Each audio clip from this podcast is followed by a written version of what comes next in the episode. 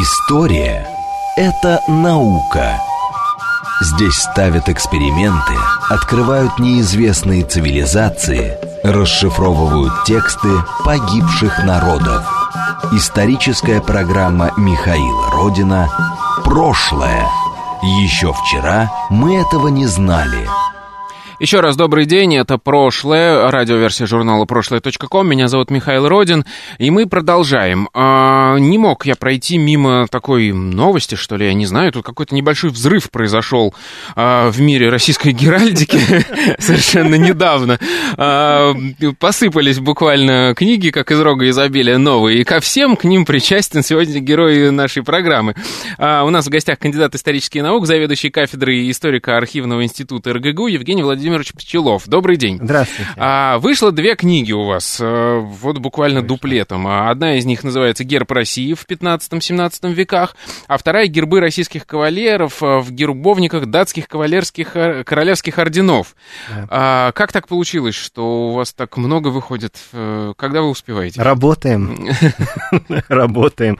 Я должен сказать, что одна книжка написана в соавторстве с Игорем Михайловичем Афанасенко. Это такой очень интересный известный и очень знающий э, специалист в области геральдики. Э, вот мы с ним объединили наши усилия, и поэтому э, книжка по э, гербам, русским гербам э, в датских орденских гербовниках, она вот является плодом нашего совместного творчества. А вторая книжка, которая посвящена э, русскому гербу 15-17 э, веков, вернее, гербам, я бы даже сказал, здесь нужно уточнить, что это представление европейцев о, русско, о русских гербах государственных гербах России, Московии, э, и это европейские вариации, которые э, прежде всего интересовали меня с точки зрения их э, наличия на географических картах Московии 16-17 веков, ну а также и в других источниках а, европейских, э, геральдических, геральдических трактатах, гербовниках,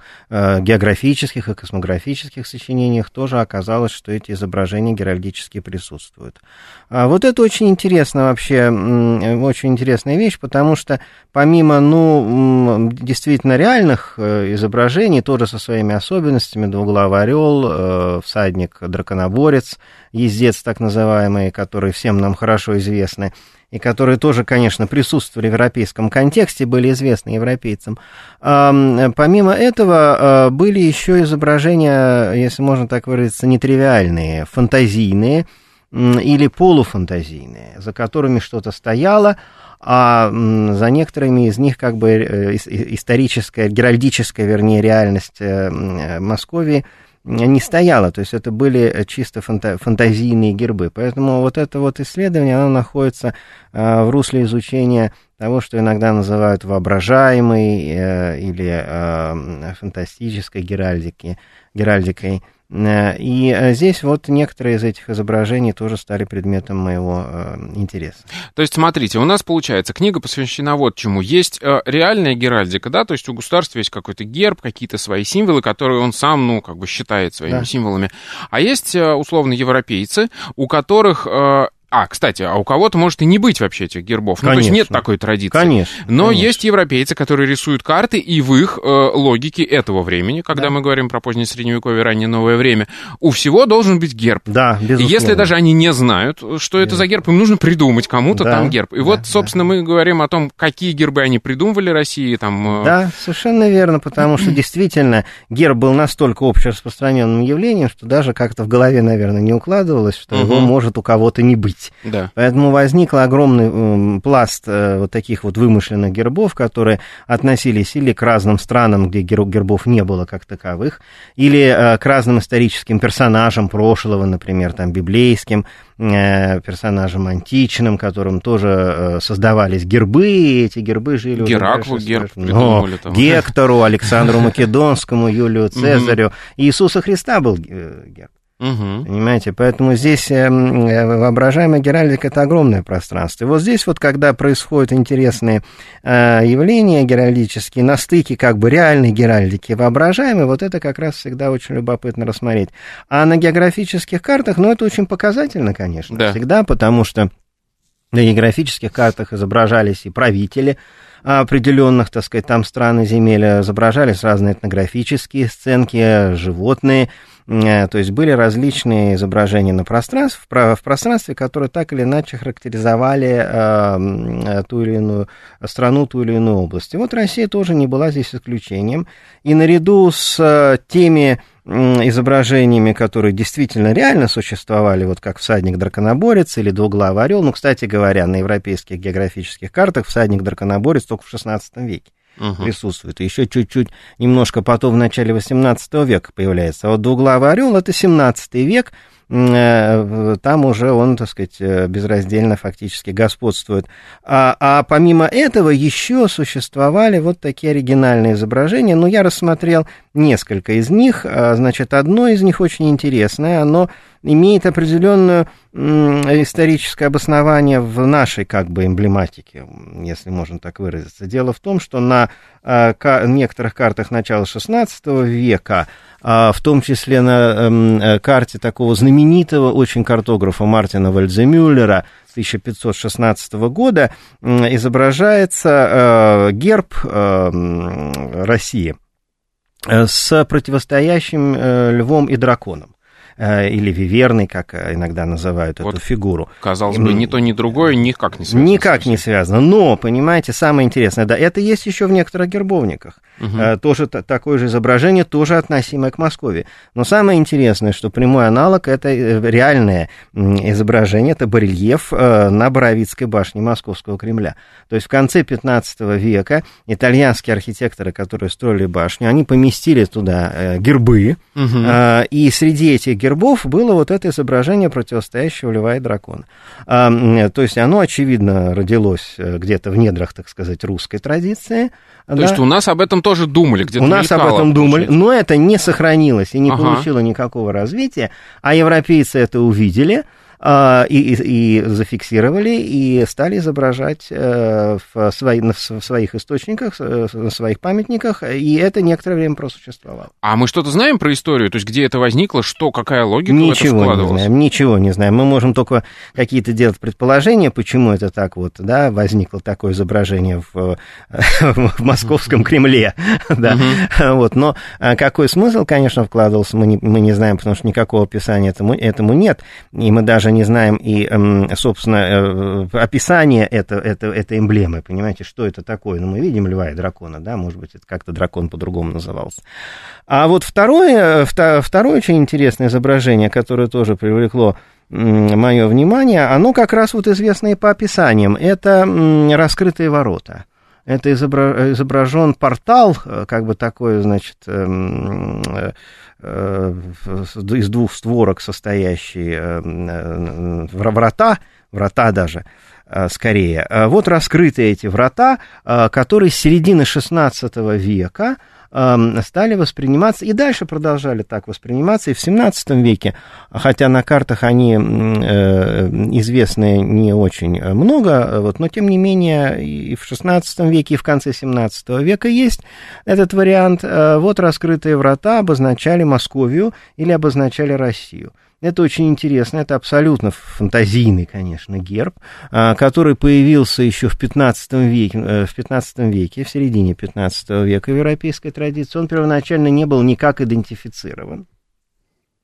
А потом уже, начиная с космографии Себастьяна Мюнстера, это середина XVI века, этот герб стал атрибутироваться именно России. Не в этом качестве он э, известен в европейских гербовниках э, достаточно многочисленных, в европейских геральдических разных сочинениях и на географических картах тоже середины XVI века он появляется. А в России вообще знали про этот символ? А в России знали про этот символ очень интересным образом, то есть узнали в конце 17 века через переводную геральдическую литературу угу. польскую. Угу. Есть одно сочинение переводное э, «Гербы патентатов», э, которое было сделано в, в конце 17 века в посольском приказе на основании польского текста геральдического. И вот там есть перечисление разных фигур, геральдических, с их идентификацией. И врата растворенные там обозначены как Россия.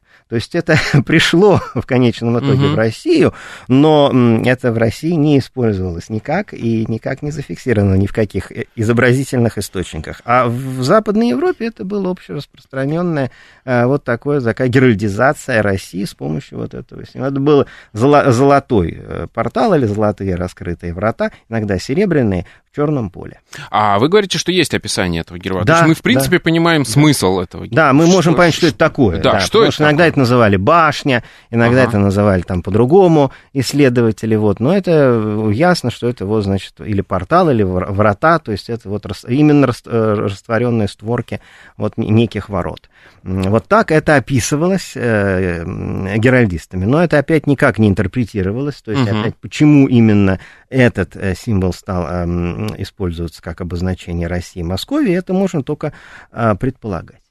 Ну вот. Но я предполагаю, что это связано, это исключительно, конечно, такое предположение э, гипотетическое, но тем не менее, да, э, что это связано с, вот, с представлением, э, ну, с, с общераспространенным европейским представлением э, о северных народах, народах, которые были заперты Александром Македонским, э, значит, за горами там, за кавказскими или за какими-то иными эм, вот, народы Гога и Магога, которые ассоциировались с, с народами севера, со скифскими народами, с арматскими народами, со скифами соотносили э, Россию. И вот, возможно, эти раскрытые ворота обозначали, так сказать, выход этих народов да, из заточения. Но это, э, опять, только предположение а, никакого объяснения аутентичного времени мы не имеем. Но, тем не менее, это очень интересная эмблема, которая тоже жила своей жизнью. Ну, может быть, а, дальнейшие исследования покажут? Потому что если это часто употребимый символ, хоть где-то должно быть описание. Ну вот пока ничего не,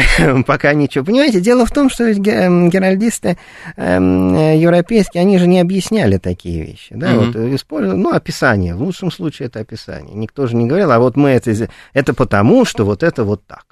То есть для них как бы очевидно. Да, и ну, вот это вот что-то означало, да. А, первоначальный какой-то толчок был, а дальше это стало традицией, которая существовала. А, были еще и другие гербы русские, но относящиеся к Руси уже вот э, польско-литовской, к тем русским землям, которые э, вошли в состав Великого княжества Литовского, потом Речи Посполитой. Там тоже были свои гербы некоторые, которые вот существовали, но мы не знаем, насколько они были реальны, тоже, возможно, это были фантазии. Там, например, есть герб Червоной Руси, герб Белой Руси, герб Правой Руси, угу. герб Смоленска, вот, оригинальный и так далее, и так далее. Это тоже целая традиция, которая вот идет где-то с середины 15 века от хроники Константского собора Ульриха фон Рихенталя, когда на Константский собор приехал киевский митрополит и, по-видимому, смоленский князь и, значит, представители, да, рус, русской части Великого княжества Литовского. И вот какие, какие-то гербы были зафиксированы в хронике Ульриха фон Рихенталя. Они потом тоже стали жить своей жизнью в последующих гербовниках 15, 16, 17 веков. Это очень э, такой тоже большой пласт интересный. А вы упомянули, когда говорили о Гоге и Магоге, об этих э, народах, про скифов и сарматов. Насколько mm-hmm. я понимаю, вот представление о том, что это скифия, ну, то есть Россия, это наследница скифия, да, оно тоже конечно. отразилось в гербовниках. И был какой-то лучник даже на коне, а, один э, Лучник вариантов. на коне, это, значит, вариант э, ездеца, который э, очень интересный вариант вот этого всадника московского, да, э, который э, помещался на карте Олафа Магнуса. Там действительно есть изображение вот этого лучника, эм, как герба, значит, России, Московии. Вот. Ну, сложно сказать, конечно, насколько это переосмысление драконоборца, да, потому что... нашего Георгия. Ну да, ну, условного Георгия, да. тогда он не был Георгием. А, но он же тоже изображался, этот всадник, по-разному. Всадник, э, например, на монетах был всадник с э, копьем и всадник с э, мечом или саблей. А, вот, поэтому здесь разные были изображения, они могли быть известны, безусловно, иностранцам. Вот, но, тем не менее, там вот, да, там всадник с э, луком и стрелой, что, конечно, вот соотносило тоже, по-видимому, э, эту эмблему с вот этими представлениями о э, степных народах древности, с которыми ассоциировали Россию. Угу. А где бытовал этот герб и как долго он Ну, вот только у Олафа Магнуса А, то есть, есть один раз. Да, это единичный случай вот такого изображения, да. Ну, может, еще где-то найдется, но, во всяком угу. случае, пока вот, пока вот только так. А вот э, этот ездец, э, как вы говорите, это такой термин, я не знал про его существование. Ну, а так называли это дом Петровской Руси, называли ездец. Всадник вот Дракора-борец, да, да, да, он да. когда появляется вот, ну, в таком классическом виде, Э, вы в имеете... европейских источниках. А, в европейских источниках э, это 16 век. В основном это связано с э, Сигизмундом Герберштейном. Угу. Вот он побывал в России, он это все увидел, он его описал. Причем он написал его как ногой человек, сидящий на коне, потому что он, видимо, как можно думать, видел печати, оттиски печатей. А ведь на изображениях, на, на печатях сарагистические, там всадник имел легкий доспех, Э, такой, который имитировал человеческое тело. Ага. И вот эта вот имитация человеческого тела, она приводила иностранцев к мысли о том, что это голенький сидит человек, ага. невооруженный, да, то есть это не европейский рыцарь в латах, да, там, да. да, вот, он вообще очень интересный по своей типологии. Там даже захват копья, как мне говорили специалисты по вооружению, это восточный скорее, угу. а не европейский рыцарский. То есть не таранный удар, а Да, вот да, да. А, и угу. вот это вот эм, изображение такое своеобразное, оно и породило мысль о том, что это был обнаженный всадник. Но благодаря Сигизмунду Герберштейну, который, значит, э, конечно, издавался, издавался его это путешествие многократно, а вот этот всадник тоже стал очень известен в Европе и на картах тоже помещался. Двуглавый орел, как символ России, насколько я понимаю, тоже не сразу прижился и не сразу был двуглавый. Э, двуглавый орел э, использовался э, на, ну, в картографии европейской с начала 17 века с начала 17 века. В основном это немецкая картография, особенно голландская. Голландцы очень хорошо э, знали э, Россию, потому что это путешествие, главный торговый путь. Да, у нас Архангельск это 90%, наверное, иностранной торговли. Это голландская была торговля, поэтому они очень хорошо ориентировались. Ну и картография голландская была самая, так сказать, на высоком уровне в Европе того времени. Вот. И двуглавый орел именно со всадником, он, он всегда был практически со всадником, вот он стал помещаться на картах уже в 17 на планах Москвы и на общих картах России, частей России в 17 веке. Угу. Но, я так понимаю, и одноглавый тоже использовался. Одноглавый э, использовался в 16 веке, единичные случаи одноглавого орла, и не очень ясна здесь еще его история в этом контексте. Угу, хорошо, давайте тогда поговорим про вторую книгу. Вот это совершенно для меня загадочная область реальности. Датские королевские ордены. Да. У, что это? Оказывается, у них еще и были российские кавалеры. Да, это два королевских ордена датских. Орден Слона и орден Даны Брок. Собственно говоря, эм, система орденская ограничивается этими двумя орденами в Дании. Ну, были еще некоторые другие, но спорадические.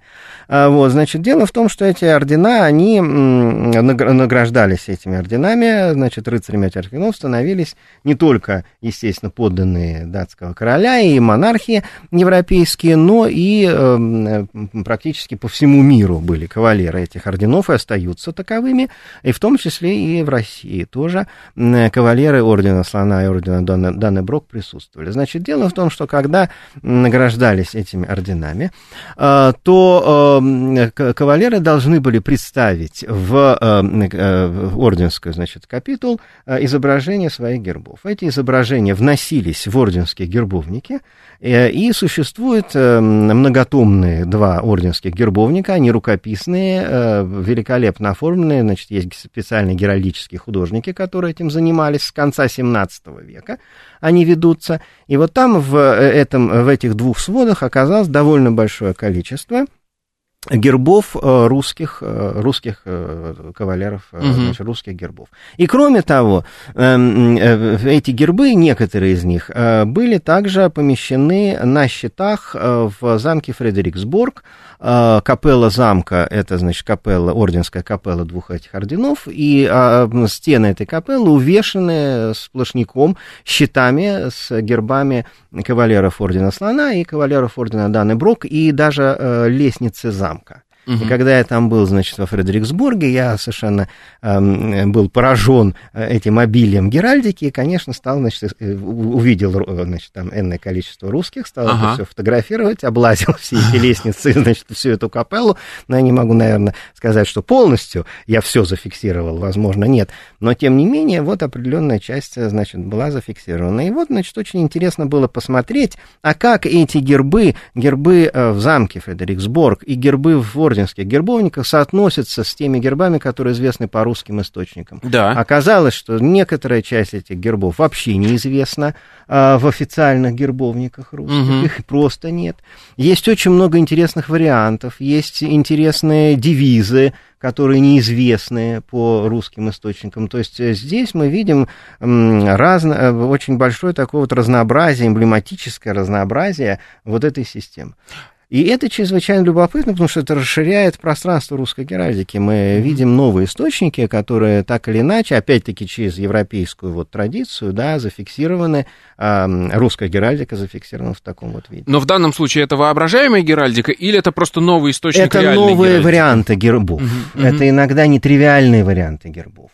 Воображаемая геральдика там тоже немножечко есть, но условно воображаемая. Это гербы разных, м, значит, э, глав государств и разных деятелей, э, где гербов, собственно говоря, ну, традиционно не существует. Ну, например, награждаются короля Саудовской Аравии. А какой герб поместить в орденский гербовник? Помещают, значит, эмблему, э, с, геральдическую эмблему страны. Да, или там есть, например, э, в, этом, в этой капелле, я совершенно был поражен, э, щит с гербом, э, с, с- надписью «Иосиф Брос Тита». И там, значит, герб социалистической Югославии обозначен как, значит, герб Ага. Тита. Ну, условно, да, герб страны, герб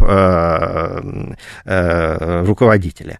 А, вот. а, а там есть еще гербы, ну, например, таких э, стран, как Исландия, да, вот президент Исландии, какая геральдика в Исландии, ее не было никогда там. Но, тем не менее, тоже есть гербы исландских президентов, гербы финских президентов, гербы там сиамских э, кавалеров э, таиландские, тоже очень интересно.